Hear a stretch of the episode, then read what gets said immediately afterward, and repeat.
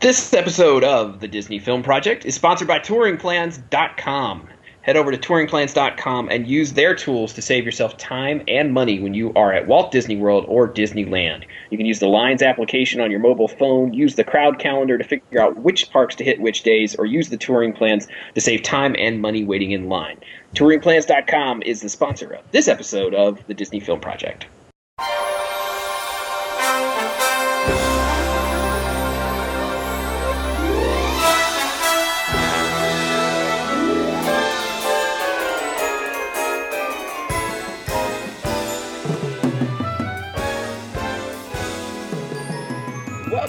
Everybody, to the Disney Film Project podcast. This program is where we discuss the films of the Walt Disney Company.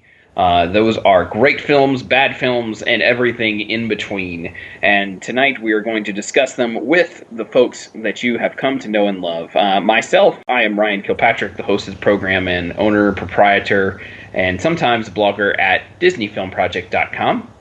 Of course, the folks that you know who bring the knowledge to this program, we have first of all Miss Brianna Alessio, who is the attractions blogger at DisneyDrivenLife.com and blogger at Adventures of Bree at AdventuresofBree.blogspot.com. How are you, Bree? I'm good. I would rather be back in Florida at Disney World, but you know, doing Wait. okay. You were in Florida? Yeah, she was. yeah, I was Yes, she was. For seven glorious nights. All Cool. four of us were in Florida at the same time. That I was know it was kind of, and there's a picture to prove it. At least one. That Yeah, was pretty epic. yes, it was. Yeah. Uh, the the other voice you hear there is Mr. Todd Perlmutter, who was also in Florida, but that's not really unusual for him because that's where he lives. Uh, and while he lives there, he does such things as blog at touringplans.com and serve as chief technical officer at DisneyDrivenLife.com. How are you, Mr. Mr. Todd? I am doing pretty good. Other than that, it's cold. Yeah, it got cold all of a sudden today, didn't it? Yeah, you know, it's it's 68 degrees here. That's too cold for me. Oh, you know what? Stop talking. It's like 47 right now. 47. Yeah, I'm only I'm only like 400 miles north of you. What? See, we're in between that. We're about 55 right now. Wow. Yeah. Wait, it's co- it's colder where Ryan is than where you are. But Yeah. you're like upstate. You're like almost Canada. Well, kind of. In the, in the gra- grander scheme of things, yes. or South Alaska, as some people like to call it. Exactly, There you go. So ba- basking in the warmth with uh, Todd there is his his beautiful bride and uh, producer of the program, is Cheryl Perlmutter, who who takes these things and, and edits them into coherence. Um, trust me, um, there's there's a lot of editing to be done. How are you, Cheryl? Doing good. I am not cold. Good. You you you have a good head on your shoulders, unlike unlike Mister Perlmutter over there who thinks it's cold. It is not cold. It is cold probably in somewhere like Alaska, I bet. But not here. There you go. That's right. Yeah, it's, Wow. it's cold in like Georgia. That was like yeah, it's double- cold here. That's like our second Alaska reference in 10 minutes. Props to Alaska tonight. Now, now, we're gonna, now we're going to be like influential in that on Klout now. It's all going to say Alaska on all of our profiles. Skagway. It's well no, we we all are from Skagway. well, there you go. Right?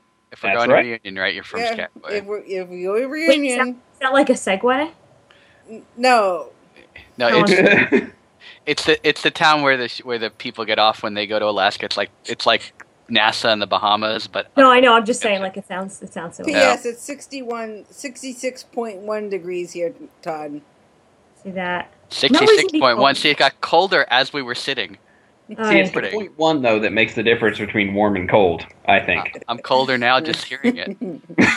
I'm warm. Oh, There we- I I had the AC going in the car, so see. so for more of this discussion, you can just watch the webcam that we put up in the Perlmutter household. Um, tonight we will we will instead uh, focus on discussing the Nightmare Before Christmas. So uh, it's a perfect thing to bridge the gap between between Halloween and the holiday season. If you're interested in that sort of thing, and who isn't really? I agree. we're all interested in, in, in Halloween and, and the holidays and what's better to, to go between those than, than this movie.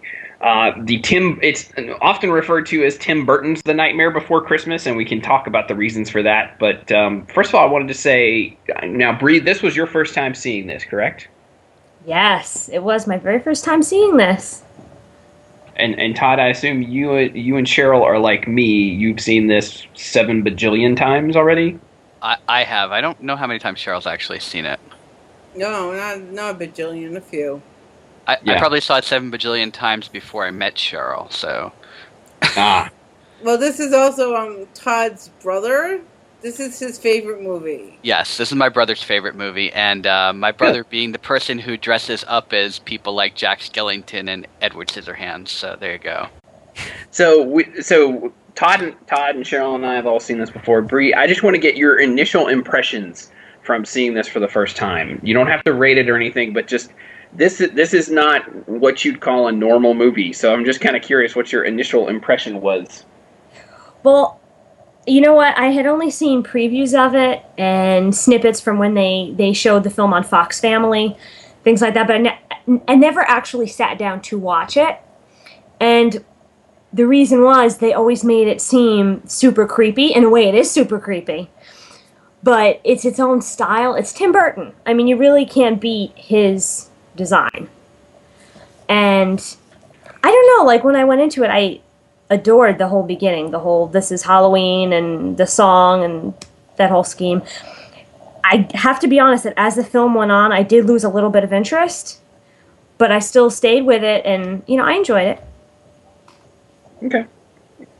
Interesting. Yeah, you bring up Tim Burton. Um, it's very strange. This is, like you said, his sense of design pervades all of his work. So if you saw the Alice in Wonderland remake, or I don't know if that's a remake or not, the the 2010 version, um, his design ethics all over it. His design ethic was all over Beetlejuice, but he didn't actually direct this movie, which is strange. Yeah, there were two. There are two reasons for that. Apparently, one is apparently he was doing Batman Returns at you know at the same time, and he got called to that. I'm kind of sort of figuring that, that maybe that paid more. I'm guessing. Yeah. Uh, the other reason is apparently he really actually hates stop motion. He likes the way it looks when it's done, but he hates the act of doing it. Yeah, the time. The is- time is the consuming. thing, yeah. So he was really happy to not be doing doing it for that reason. Yeah. I mean, the, the whole thing came about. The, the Nightmare Before Christmas was when Burton was working for Disney uh, in the early '80s. He wrote this as a poem to to sort of be, serve as a I don't know his distilling all of the um, old stop motion TV specials or you know the How the Grinch Stole Christmas animated special something. This is the Tim Burton version of of those great Christmas specials from the '60s. Right. Uh, and I mean, in fact, you see direct references to them in the movie as well. Absolutely. I mean, Yeah. the whole the whole movie basically takes the tropes from those and kind of makes it Yeah. it fits them into different slots. I know I've noticed a lot of this. I've watched it in in my older years. Um, all those things coming back. You know what I mean? Like Yeah. when I when I watched it younger, I didn't notice it as much. But now that I've seen those and this is a, a lot more, I, I noticed that he, you know, a lot of stuff's kind of directly lifted. I, I yeah. Well, he was also infatuated with um, the uh, the visit from Saint Nick poem. You know, "Twas a night before Christmas, went all through the house." That poem, Mhm. And that was why it had. That was why to him it was a poem that he wrote, and that it was lyrical, and that there was music involved. If it was going to be a movie and all that stuff, that was all stemmed from that concept as well, and that they sing in the in the half hour specials. It was also in. Also, Disney originally wanted to option it as a half an hour special. They didn't want it to be a movie initially, but he kind of pushed them into a bigger thing because he's a big he's a big picture man. He's not a thirty minute short. Yeah, he's definitely a feature guy, and they they um they were working on it as like you said a 30 minute special and henry selick who ended up directing it was working at disney again as an animator at the time. He's the one who who really um is is the big proponent of stop motion. He worked with Burton on on on the shorts that he did at Disney, Vincent and, Frankenweenie. And it was when when this came back around after Burton had left Disney. We talked a little bit about this in the Fox and the Hound episode, but Burton, along with several other folks, left Disney in the in the, in the 80s. When but he signed a I don't know what you'd call it, distribution deal, consulting deal. Basically, we want to be in the Tim Burton business deal with Disney, and this was one of the uh, this was one of the things that they brought back is how do we take this Nightmare Before Christmas and do something with it? And like like Todd, like you said, he was he was busy being a big shot director and working on Batman Returns. Uh, so he had Henry Selick uh, take over the project and work work with him on the, the design sort sort of things. Whereas Burton then um, worked with Danny Elfman on the music.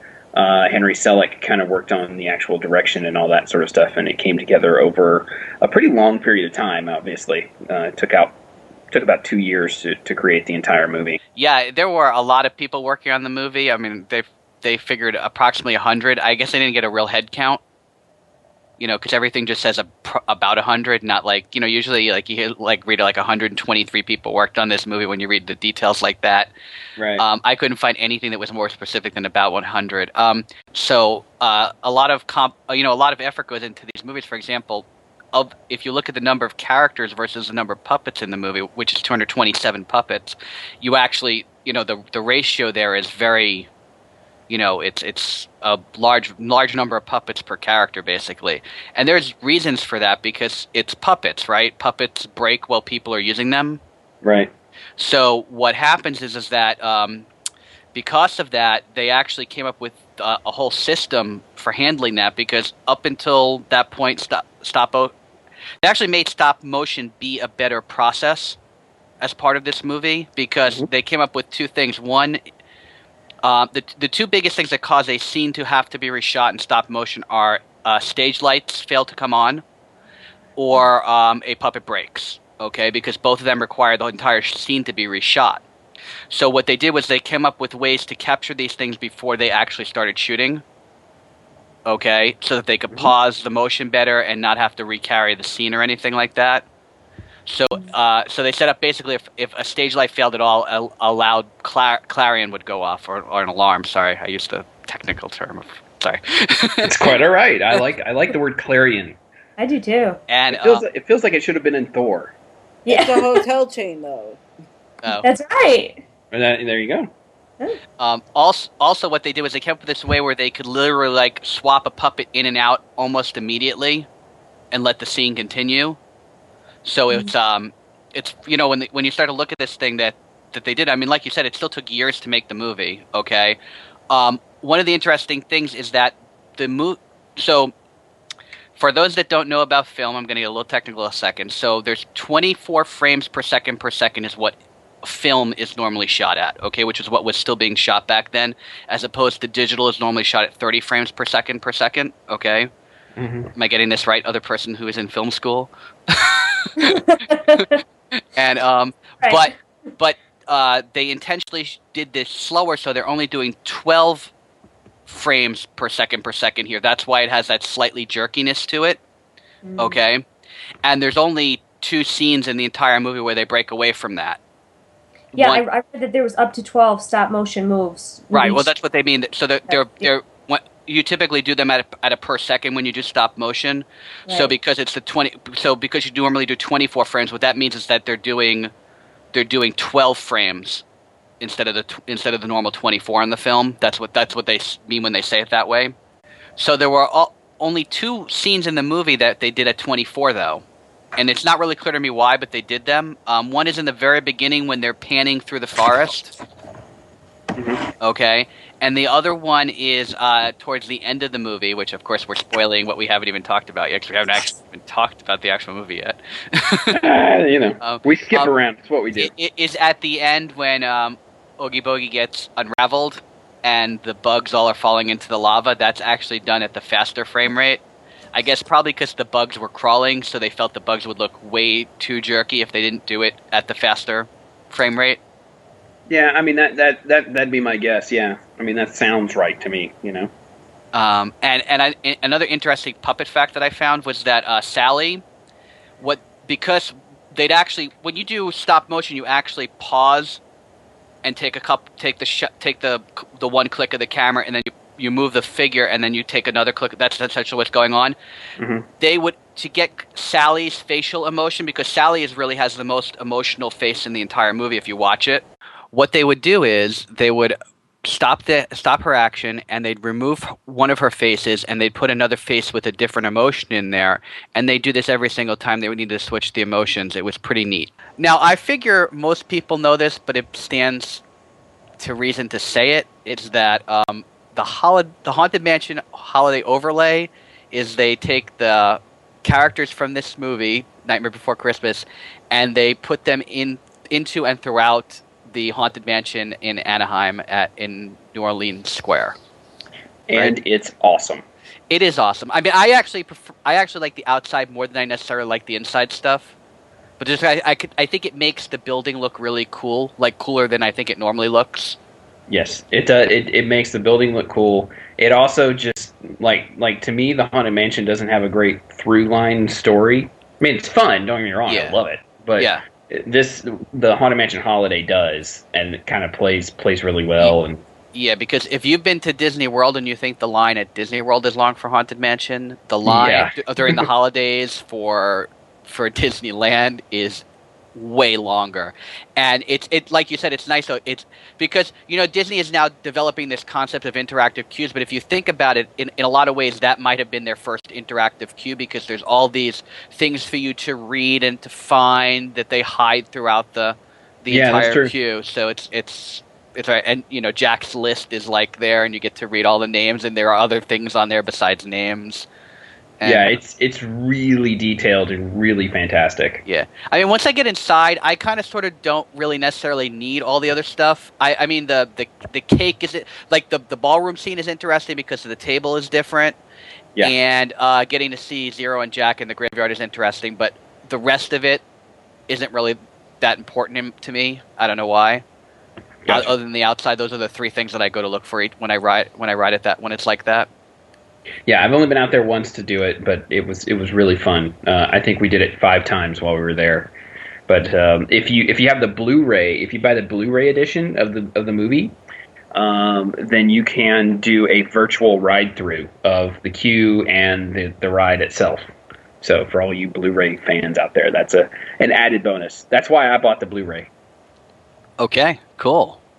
I did not know that. Yep, and they're and it, actually they will they have little pieces where they'll break it down scene by scene from the ride and tell you what's going into each scene and why. It's that's neat. it's Oh, really fantastic. very interesting. I have Yeah. not been privileged to see Disneyland or that haunted mansion yet, so You'll Well, then- make it someday. Yeah, I think I think it's you know we need to take this show on the road is what I'm That's hearing. right. Road trip. Shotgun. oh man, Todd's Todd's got shotgun. That's not good. I guess Cheryl's driving. People will get out of our way better if she's driving. I think so. I, I think I think she would take charge and we would get there in like six hours. Only thing is, I don't handle traffic well. That's the only thing. That's the one thing well- I don't handle well is traffic. Todd will There- tell you. There are a lot of states where you won't hit any traffic anyway. yeah, but when we get to LA, that could be a problem. Yes. I'll You take prob- over then. I do Okay. good in cities. All right, sounds good. Should we talk about the movie? Maybe. Yeah. I think so. Yeah. think so? Yeah? Okay. So if you remember what we talked about with Mary Poppins, how Walt and the Sherman brothers put the songs together and then they kind of pieced it together with the stories they wanted to tell, it's a similar sort of thing here. They had the overarching story. So Tim Burton and Danny Elfman wrote the songs and then they pieced those together with the stories to to make one cohesive film. Um, kind of interesting that like this this film turned out you know as a critical success and Mary Poppins turned out as an artistic success both of those films using that same process. It's not a process that most, even most musicals would use. Just kind of strange to me that that both would kind of take it songs first and story second. Hmm. Well, I mean, they. T- so, I mean, back to the thing, right? The original poem that he wrote only had three characters in it, right? It was Jack, Zero, and Santa, Right. right? Everything else, every other character you see was created just for the movie. Yeah, and I'm I'm assuming, and from watching some of the special features on the Blu-ray and, and that sort of thing, um, can deduce that a lot of those characters came out as they were they're writing songs and they wanted you know counterpoints to Jack and and all that sort of thing, and they're creating the characters of the town, and that's where Sally came from, is they needed somebody to serve as the you know counterpoint to Jack and the female and the person who was person in the room saying I don't think this is a good idea, which Right, she was right. And she was right, but she was the only person in town who didn't blindly follow and worship Jack. That was right. She was in love with him, but she wasn't blind to him. Well, doesn't it usually take the person that's in love with you to see your faults truly? I suppose that's true. I'm waiting for someone to answer, but she's not. She's not gonna. She's not. She's not taking the bait on that one. No, she's not. But like Brianna, Brianna mentioned the, the opening of the movie, and I think it's a great. It's one of those songs that gets reused a lot at Disney these days, especially at Mickey's Not So Scary and those sorts of things. Which is the "This Is Halloween" song, where we get introduced to Jack and the whole idea of Halloween Town and what it is, um, and and the design ethic here is um, really taking off of of uh, Edward Gorey Yes. is what what Selick kind of based it off of, and he's kind of noted for this that that dark lines, you know, everything being made of lines and bl- you know black and white sort of. Uh, I don't know what I don't know what style you'd call it, but you know, watch this. That's what it looks like. Right. if you look at Halloween Town. But it's not just that. The, I always think that um the the the people of the movie remind me of um, Ed Gorey's uh, Alphabet. Have you ever seen that po- that whole storybook? And it's also a poster where Yes. it's like where it's like A is for Amphibony who died this way, you know, and each it's about each of the kids dying with a letter of the alphabet. Yeah, yeah, no, that's right. And, and yeah, Halloween Town is sort of a, a funky place, of course, but um, it, the the song, as as any good opening song should do, sets the stage for what that whole place is all about. It, it gives you the the idea of what how you know that these are the people who create Halloween, and they've just come off of a very successful one. And but once what I like about this movie is is the next the next piece of the movie is is the song Jack's Lament. Is the whole conflict of the film is an internal conflict with Jack that manifests itself in external ways. Like even you know Oogie Boogie is a is a problem, but he's not the villain of the piece. There's not there's really not a quote unquote villain in the movie. It's really an internal struggle in Jack of him trying to kind of find his place in the world Right. which is really interesting for for it, it it goes back to what we were saying about the Christmas specials like that's something that happens in those in Rudolph and the Grinch and and some of those but it's not something you would expect from say from a Disney movie right? You always got to have a villain you got to have a, a good guy and you, the the two struggle against each other. It's it's a mm-hmm. very unconventional way of telling a story. Yeah, it's it, it, it is, and it's it's nice too because so what I like about the whole opening and into Jack's, like you're saying, is that it you get even if you don't necessarily get all their names, you get introduced to each of the characters in the movie right away, yeah absolutely. Right? And it's it's just really great because it's such an awesome way to just take you through everybody and not necessarily get a large piece of any of the characters yet. And I just I really enjoy that, and, and plus you right away between both songs you see that Jack is not as into it as maybe he should be, and that's and that's like you said that's his whole problem. I think his problem is that he's bored. Well, yeah, that's what we're I saying. Yeah, absolutely. and, and that you know he does he does he basically does the same thing once a year, and then, has- then they start according to them they start right again. Don't even give like a break for you know It takes a it takes a lot to put on a holiday. That's right. I mean, Santa is is working on the toys right now, man. Yeah. You know, and and he has been for quite some time. Did you just It- call it- Santa has been? Sorry. Never, never, sir. It's interesting though because we talked about you know the box office for the movie wasn't that great, but it's it's kind of found its audience on on you know on TV and on home video and on Blu-ray and on DVD and then with re-releases and, and IMAX and all that kind of stuff. I, I feel like the whole you know the whole thing of Jack searching for his place in the world has kind of become more and more and more and more relevant as the years have gone on. You know, if that makes sense. And maybe that's just me getting older and that's something that we deal with, but I feel like that's a common theme that we see now in other films that we didn't see back in 1993. Yeah, I kind of. I kind of sort of feel the the the story of the movie in the characters is not doesn't necessarily have to have anything to do with Halloween or Christmas or anything like that because it's that it, it in and of itself is a is a story that could be put into other settings and get the same point across. I think. Yeah, it's just such a common theme now in, in, in, in movies these days of the person you know who's bored with their job or with their life and they look for something new. I mean, you know, even you know movies that are that are coming out today or this week or, or, you know have those themes like that big year movie with Steve Martin and, and those guys. That's what that movie's about, right? They're bored with their lives, so they got to find a new thing to do. You know, Yep. it's just it, it's it's almost you know commonplace to have a movie like that come out every month. Um, Yeah. But I don't know that anything has done it as subtly and as skillfully as this does Yeah. because it's not it's not an interesting story, right? To go, oh, the bored guy is going to find something inter- something new to do. Right. It wouldn't it wouldn't pitch well. Yeah, And, you- exactly. I hate to say, you know what this reminds me of? Is Real Steel.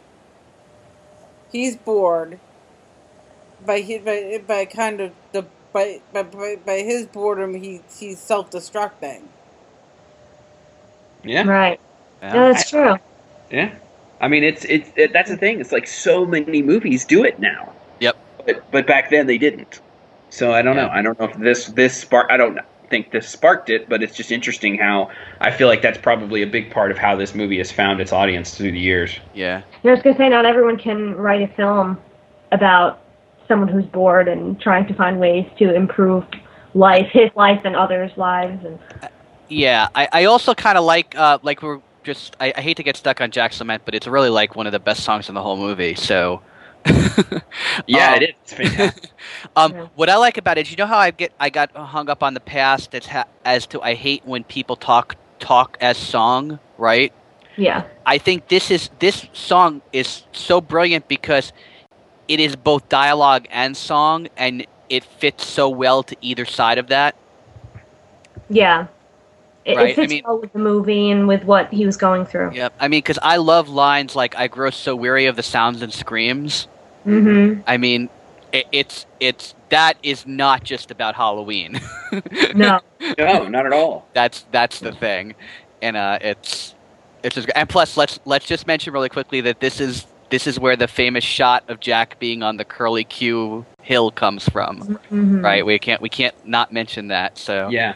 Well, and that's that's that's one of my favorite shots. I just love that. I mean, you know, I, no, it, I don't think it's a secret that I really like the movie, but uh, that that that shot and the way that it curls down and lets him into the graveyard or the pumpkin graveyard is awesome. is really great.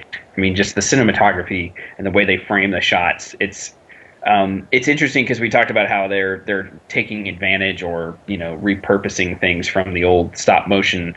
But having watched, you know, last year I watched Rudolph and then watched this, the the way that this is shot much more theatrically and like a movie than than those were, you know, which those were obviously, you know, way behind the times technologically. Yep. Um, but but this is so cinematic in the in the sweeping motions of the camera and that sort of thing. You know, just the way that they set the scene and then zoom in and all that kind of stuff. It's definitely designed to be more cinematic than than the old Christmas specials.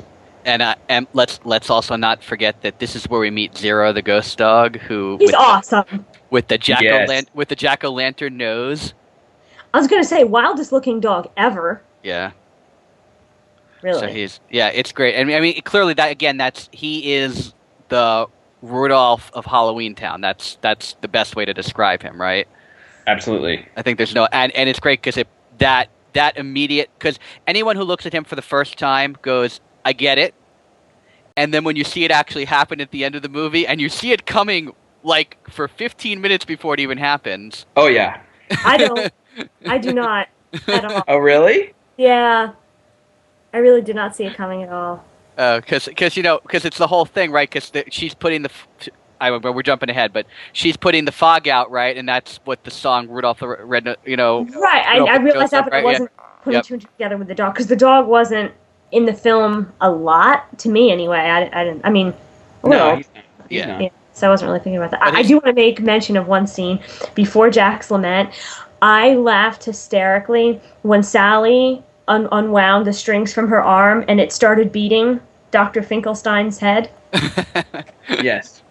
You know, that's it's just the kind of, of Laurel and Hardy Three Stooges mentality that would make me laugh. Yes. So yeah, I thought that was funny. I, I, I also so here's here's the funny thing i- is it kind of gets lost in the movie, right? But but um, Sally is supposed to be sugar and spice and everything nice, right? Because Right. that's why she's stuffed with leaves and not not worms like Oogie Boogie is, Mhm. right? Yeah. You know, so it's I, I thought that was an interesting touch, so I just figured I'd mention it. Fair enough. yeah. Let's go, because otherwise we're never gonna get through the movie. Yeah. Well, there's there's just so much to talk about. I mean, it's a really detailed movie. Like we Yeah. talked about the the ride. You know, they, they they put a they packed a lot of stuff into it because they spent so much time on the design. But Jack's Lament is really the key for me, at least, the key song because it sets up the whole conflict of the movie. Um, and it's when he then goes kind of wandering around that he stumbles into Christmas Town, and that's the song "What's This," which is my which you said Jack's Lament's your favorite. "What's This" is my favorite. When uh, I actually play that along with my Christmas music uh, during the holidays, just because it's so fun. It's it you know because it carries that Christmas tone, and they Yep. design again. The, the design changes when we go to Christmas Town, and it's this bright, cheery, you know, just like the old Christmas specials. And it's Jack. The whole song of "What's This" is Jack, you know, stumbling across all the things of Christmas and sort of discovering them as a child, which is just Yeah. really fantastic. Uh, it, it, it's also so here's here's what I love about the fact that it's actually Christmas versus Halloween is is is and it's reflected in this song is that Christmas and Halloween really are like at opposite ends of the holiday spectrum in terms of color and what's going on and evil versus good and that whole concept. Right. So it, it this that's what makes this a good song. You know, back to what you were saying, right? It's because he's like he's like the first the first answer that he comes up with is there's color everywhere, right? I mean, because Yeah. Uh, because everything Halloween is black and white, right? So it's it's it's very enjoyable in that respect. You know, getting through the whole song. Um, I want to mention one thing also is you know the shot where he reaches in for the um, the doorknob on the door to Christmas Town, right? Mhm. And it has that reflection of his face with all the trees behind him, right? That's Right. apparently was the most difficult shot in the movie for them to make. Oh, I can imagine. Yeah, so it's it's because that's like a real reflection. That's not computer animated. They had to set that up and position everything just right. So Yeah. figured I'd mention it. Yeah, fair enough. I can, uh, yeah. I mean, if you think about it, that's the thing is like when you're watching the movie, they did such a good job that you don't think about things like that. But when you stop for a second and realize that that's not a digital effect, that it's you know an actual reflection of somebody uh, looking into a doorknob, that's that's a pretty difficult shot to pull off. Yeah, I, I would not. I'm with Tim Burton. I wouldn't want to spend the time working on that. you know, speaking of what Todd was saying about the differences between Halloween and Christmas and how extreme those differences are, um, Tim Burton said he was inspired to make this film. I think it said he was at a grocery store or something and he saw Halloween decorations being taken down and the Christmas decorations being put up, and he saw them being meshed together, and it inspired him to start writing the poem for to eventually become the film. And it's just kind of funny when you think about it. Like, you know, you just see a little something and say, oh, I'm going to write a poem about this, and not realize how powerful that can become. I mean, imagine like having an idea, oh, I should write a story about this, and never knowing, like, you know, what could happen to it. It really is an original idea. You know, Yeah. I mean, and uh, uh, like all really good ideas, it's one of those that when you first hear it, you go, "Well, why didn't I think of that?" Right. Exactly. You know, because it's so simple, but it's it's something that you know most of us just would have never thought of. But we get Jack in Christmas Town, and he sees all the things that go along with Christmas, and goes back to Halloween Town to tell everyone in town about it. And that that scene of him trying to relay what Christmas is to these folks in Halloween Town is just laugh out loud funny, because they just they they can't grasp the concept of jolly or you know presents or any of that stuff Right. it it really hits home like oh these guys just you know they haven't even been exposed to this Yeah, it, it they don't even know what to make of it, and they ask they're asking all these questions like like the box is beautiful, right? What's inside a head, right? Yeah. yeah. Yeah. It's it's crazy. I mean, uh, yeah, like when he's hanging up the stocking, it's the the first question is, well, is there still a foot in it? In it, You yes.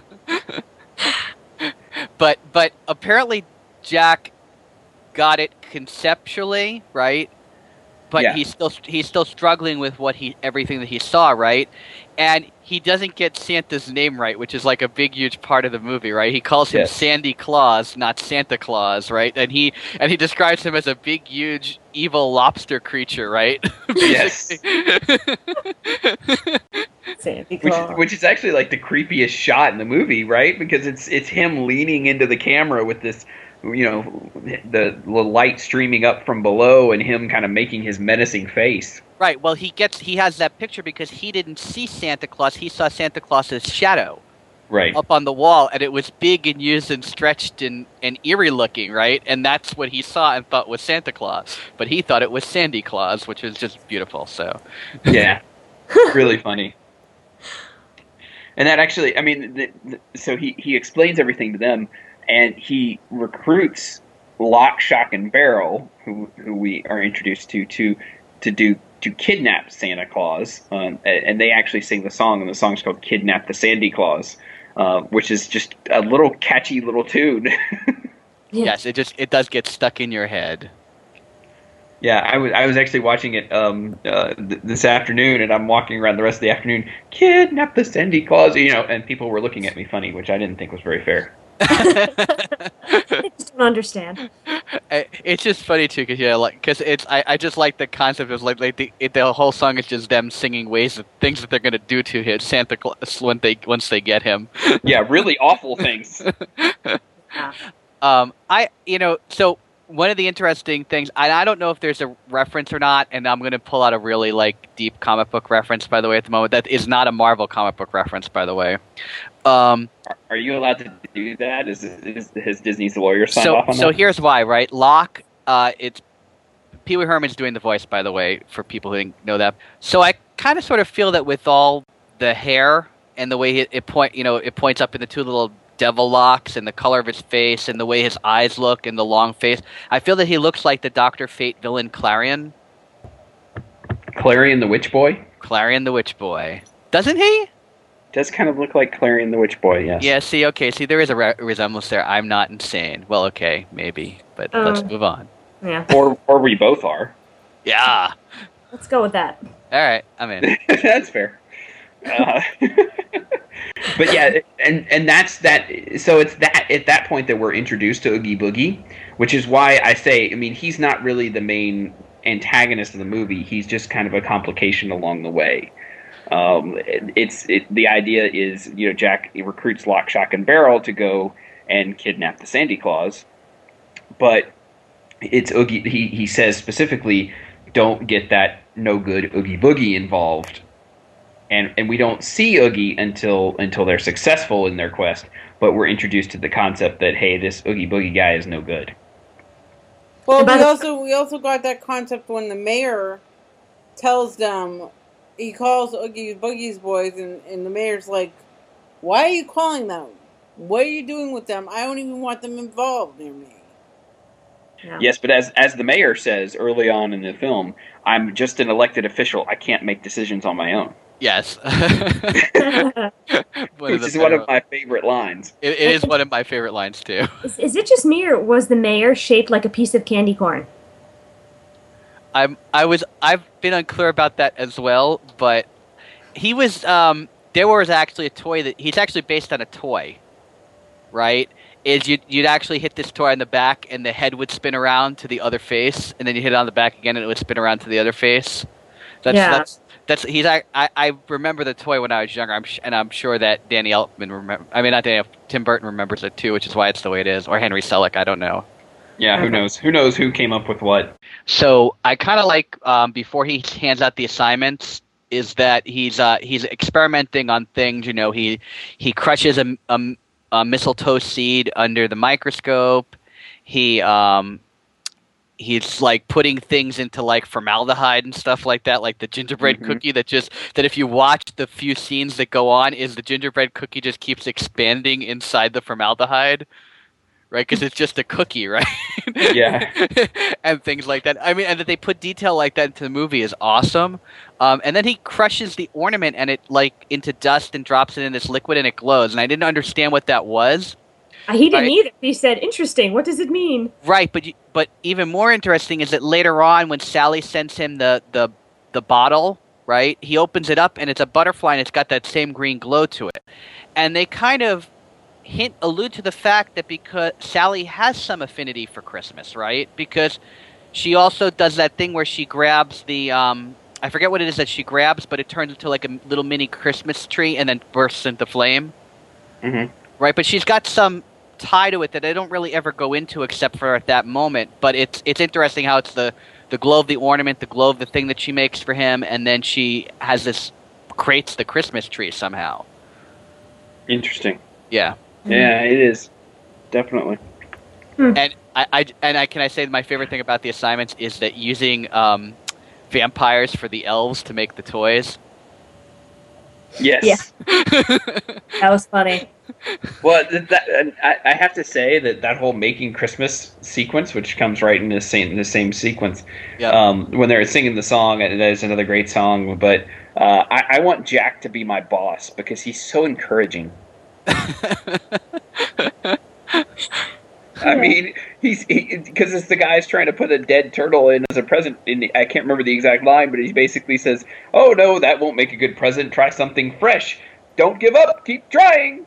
you know, basically telling him you did a horrible job, but do it again. You're great. and, and the guy who takes the dead s- squirrel as makes it into a hat, and then he goes inspired, but try this, and then he uses a bat, and it's Yes. it's it, it, it's supposed, and he puts it on. It's like Mickey Mouse ears because it's got the the bat wings where the ears would be. Right. Yeah, it's it's he's he's just so encouraging and chipper about it. You know, it's kind of funny. Hmm. and, and I like how there's this there's this montage going back and forth about the actual Christmas work being done in Christmas Town versus the fake Christmas work being done in Halloween Town. I Yeah. love comparisons between like Santa's big bag of gifts and then the coffin. yes, Yes, I agree. it, it is it is awesome. So Bree, I'm curious. You said you said at some point that this slowed down for you and you lost a little interest. So for me, this it's this point in the movie, like right after that, is where it kind of really slows down for me. I don't know where it was for you.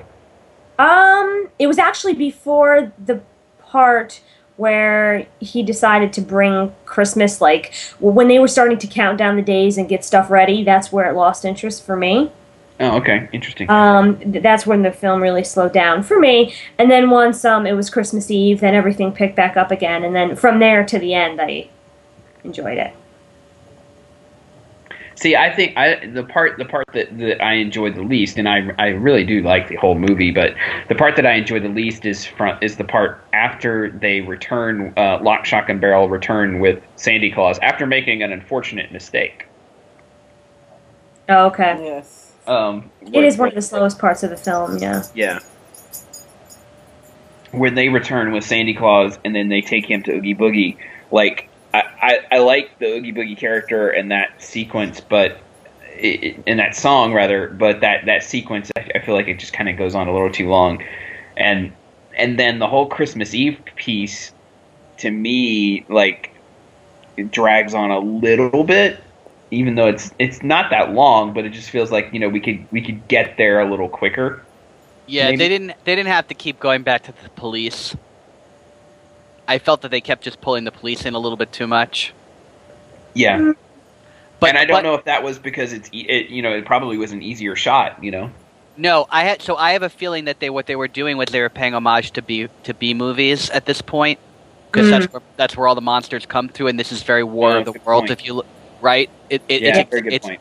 right, and, and, I, and so that's why that's the real reason why they keep going back to the police. They call in the military. They have the the um you know air raid sirens going off. They're firing missiles at you know missiles at him. I mean, some of the characters come right from B movies because um what is it? Behemoth is one of the characters. He's one. Of, he's like the big lummoxy guy. right?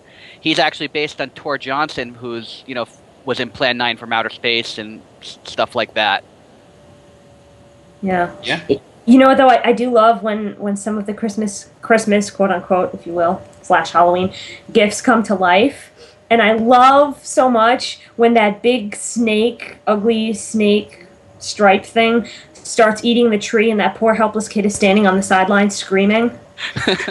my my my favorite is the um, just for some reason I really dig it the um, the wreath that they have on the that he hangs on the door and it's like alive and starts like you know biting as the kid's trying to like. Yeah, That's good too. Yeah. No, I mean, I I really like the, the whole the whole Christmas Eve sequence is, is nice. I just feel like you know, like you said, Todd. I think they go back to the police station a few too too many times, and um, it- it- but ultimately, it- you know, Jack gets shot down. Um, uh, which I do I do have to say I love his reaction when the guns are pointing at him and they start exploding shells nearby, and he's like, "They're celebrating for us." that does crack me up a, Which a is. I think, and not Dumbo. Ooh, good call. Good call. Mhm. Yeah, I like it.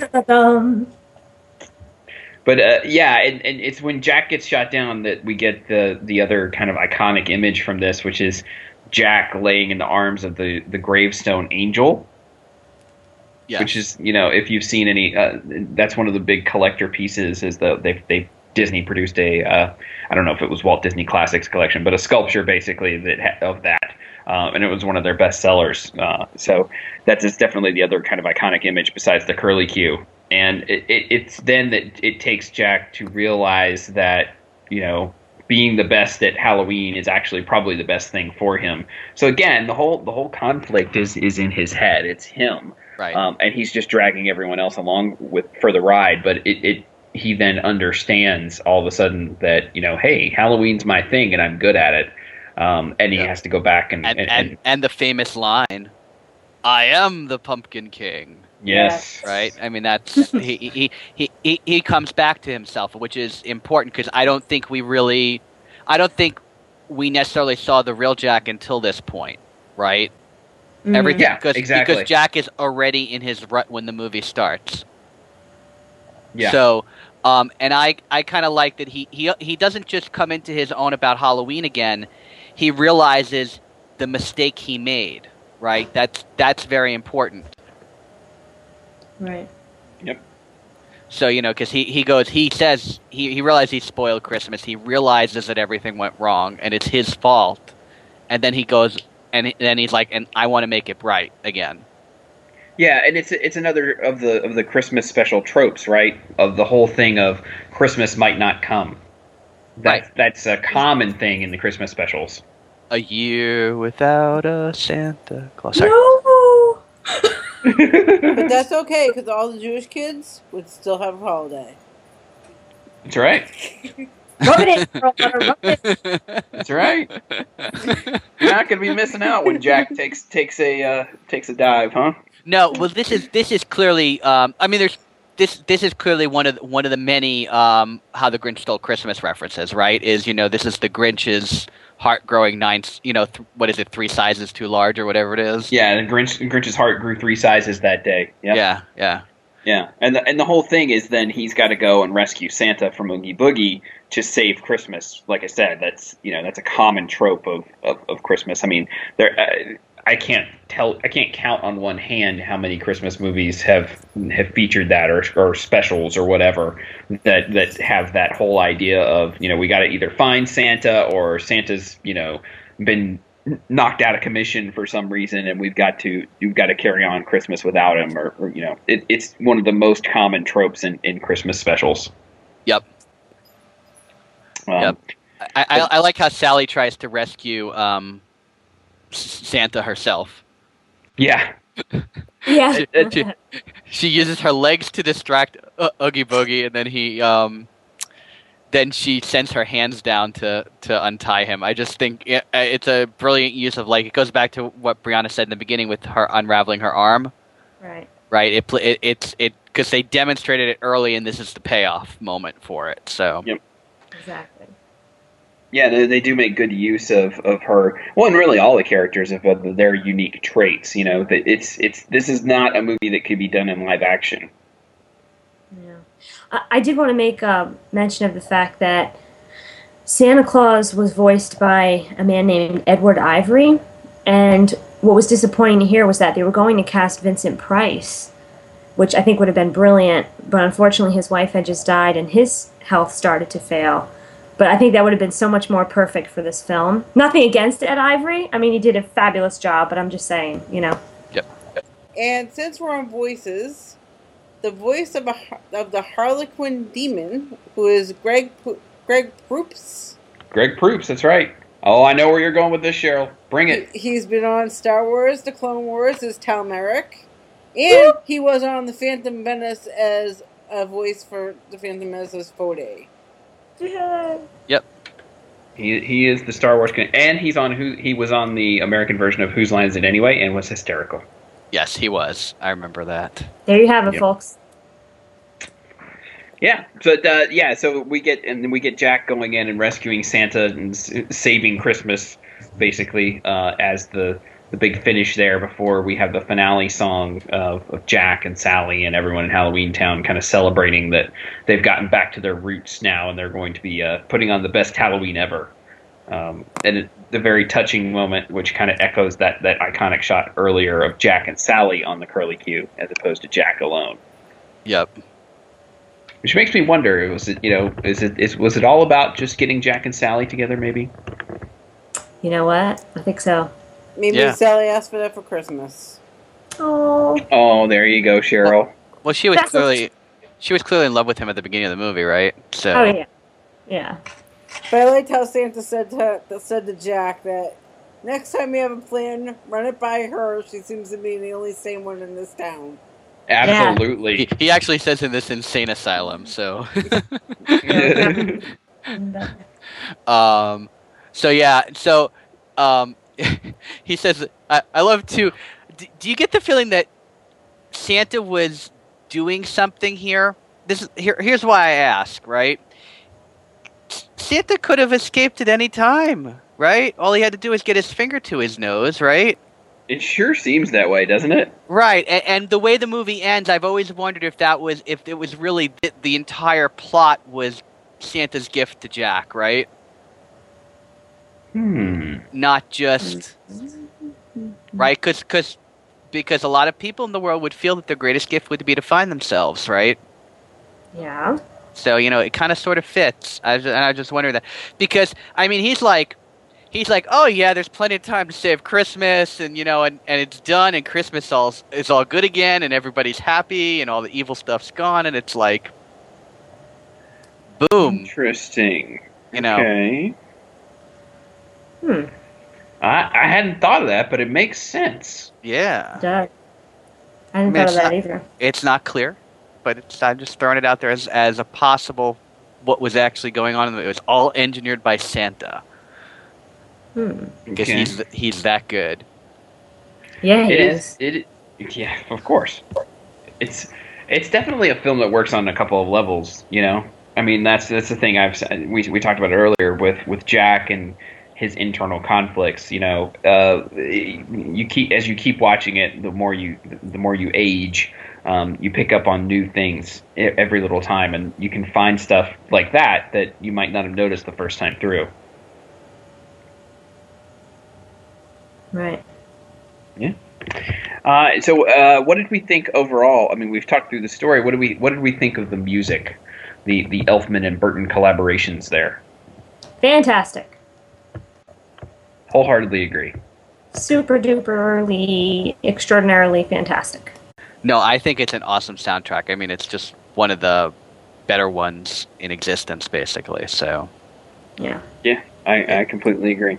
So, uh, Todd, your favorite song from this is Jack's Lament. yeah, just because I, I, I, I like something that just really translates a character like that. So, And Ryan's yours is I, I like what's this. What's this? Okay. Mine is mine is This is Halloween. okay. And what's your what's yours, Cheryl? Do you have a favorite? I don't, but I like This Is Halloween a lot. Yeah. well, this is Halloween is probably one of the best musical starts to a movie. So Yeah, Yeah. I would agree. Agreed. Well, yeah. plus I hear it. I think for me, I hear it all the time. So it's uh, you know it's more you know, it's more in my head because you know they play it all the time for you know, the parties and stuff. And Do they play it during the parade or fireworks? I could have sworn I heard that song. yes, they do. I think. yeah, they play Yeah. this Halloween. Yeah, I think it's in Hallowishes for sure. Yeah. Yeah. That's what I thought I remembered. All of a sudden, I felt like I was sitting on the ground again at Magic Kingdom. I said, "Whoa! I recognize this way too much." yeah, uh, it it this is like so so soundtrack wise, you know how we how on Main Street they're always playing Happiest Millionaire music, right? This is the Halloween version of Happiest Millionaire if you, if you in use in the in the park. Yes. Yes. Yes. Yeah. This is this is so this replaces Fortuosity Bree. So you're going to hear Nightmare Before Christmas instead. So I'm good with that. Yeah, I figured you. Could. But poor poor Cheryl's got to go in the Magic Kingdom and be like, "Where's my happiest millionaire?" They'll be there during the day. I'm sure. Will. Yeah. There you yeah. Actually, I did hear it uh, my first night there, walking through because they weren't having the Halloween party that night, and they were playing Fortuosity. Yeah, I- I, I can't. It, it's it's it plays more than once. It, it's so you know how just really quick. It, it, it's because they do a loop. And Fortuosity, I swear, it plays more times on the set on the loop than all the other songs do. I agree. I believe it. Okay. Yep. Uh, anyway, this isn't about Happiest Millionaire. You can listen to an earlier episode for that. That's right. You can. Uh, the one thing, the one thing I'll note, the only other thing I had to say about this movie, it's interesting if you read interviews with Henry Selick, how much he likes to dismiss the contributions of anyone except himself. Hmm. And I don't know if that's true or not, but like if you read, if you read like some of the things he says about the movie, he sort of dismisses the idea of Tim Burton having much of an influence on it. You know, he's like, I directed the movie. Tim came up to where we were shooting a couple times. You know, um, he he he he said a lot of the characterization and the script was was all them rewriting on the fly, all this kind of stuff. I, I just wonder if he feels like he doesn't get enough credit for the movie. Or, or what? But it's it, it just you know if you just Google Henry Selick Nightmare Before Christmas and read some of the things he said, like over and over again, he he kind of dismisses some of the things that that other folks brought to the to the uh, experience. wow, that's that's that's interesting. Because I mean, if you look at it right, I mean, like Caroline Thompson, she wrote the screenplay version, right? And I mean, but she's got such a history working with Tim Burton, uh, you Yeah. know, as, as much as Danny Elfman does, right? And so it's uh, it's interesting because you would think that their influence is probably greater than his, even though he was responsible for all the stop motion, but still, you know, Yeah. it it's uh it's interesting. By the way, I just wanted to mention that so Danny Elfman, for those who forget, he was the lead singer in Oingo Boingo, right? Yes. And um, he always makes a reference in the movie to one of his Oingo Boingo songs. Okay, I'm not sure if people oh, realize I didn't know that. Yeah. I did not so know that. so the line that the line in um where he in um this is Halloween where he goes tender lumplings everywhere. Okay, that tender lumplings is one of their original little skits. Uh, Right. okay. Back back when they before they were just Oingo Boingo, they had were a music. They were a um like a performance artist type thing more than they were just a band. And that was where, and the, that's one of their skits. And the skits very, very appropriate because it's, uh, it's the members are dressed as zombies and they come rising out of the grave singing their song. Oh, nice. wow. It, it fits. Yeah. So that's that's why. And, and Danny Elfman also said that this was one of his favorite soundtracks ever to write. Yeah, I can see that. I mean, it seems like he kind of poured a lot of himself into it and worked with um, Tim Burton pretty closely on uh, on creating this too. Yeah. So I mean, he felt particu- he felt particularly close with Jack. Um, that's not why he sung Jack. He actually sung Jack because Chris Sarandon apparently has no real good singing voice. yes, So, so it would, so it would seem. but makes a mean vampire. Sorry. All right. So, uh, The Nightmare Before Christmas, I have to say, again, uh, if you are a fan of the movie, I, I highly recommend this on Blu ray. It is packed with bonuses and behind the scenes and all that kind of stuff that. Uh, you can you can watch this for you know you can watch the movie and the extras and, and take you know a whole evening uh, of just going through the ins and outs of the movie. So I, I highly recommend it on Blu-ray if you are uh, a big fan of the film.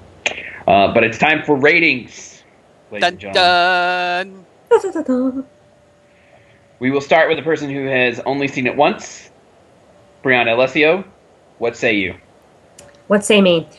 It is not often that you guys can help mentally change the vote that I would give this film Whoa. or any you know, any film, and you actually have done that this time. Um, I was going to give this film a three and a half, and I've decided to give it a four. Um, the cinematography, everything about it is just so beautiful. Um, huge props to Tim Burton and Danny Elfman and everyone else involved in this film. It's just, it really is spectacular. And just because my personal opinion, I might give it three and a half because of my personal taste.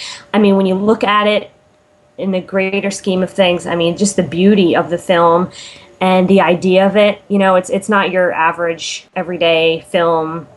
You know, so I'm gonna go with four. Cool. Fair enough. Fair enough.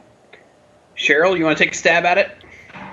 Well, since I don't want Todd's brother killing me anytime soon, I'm gonna give this a four. I think I'll be Alright. safe from the wrath of Todd's brother. Eh, I think you're safe from that anyway. Oh no, I think not. I think he likes you better than me. May I remind you who? Remember, may I remind Well- you who, whom almost get, got us kicked out of Magic Kingdom. Thank Yeah, for well, life, we will- life. We will not tell that story on the podcast. That's gonna have to be an after podcast story because I think I want to hear this one. yeah, definitely. Uh, Miss, Mr. Perlmutter, your thoughts? Yes. Well, okay. So this is this is just a movie I love to come back to all the time. Um, you know, it's it's just it's just a definite favorite. Um, and and I'm gonna go with a four and a half because I like it that much. Fair enough. Have we ever gotten a five from you? No, Close. Nope. We haven't yet. Interesting. Nope. No. I don't think Uh, Todd knows five. I'm not sure he does either. Yeah. Uh, this is this, this is definitely a, a four for me. Um, Um, Oh my! Wait, wait, wait, wait! Oh my God! The rating sir. system goes to five. Sorry.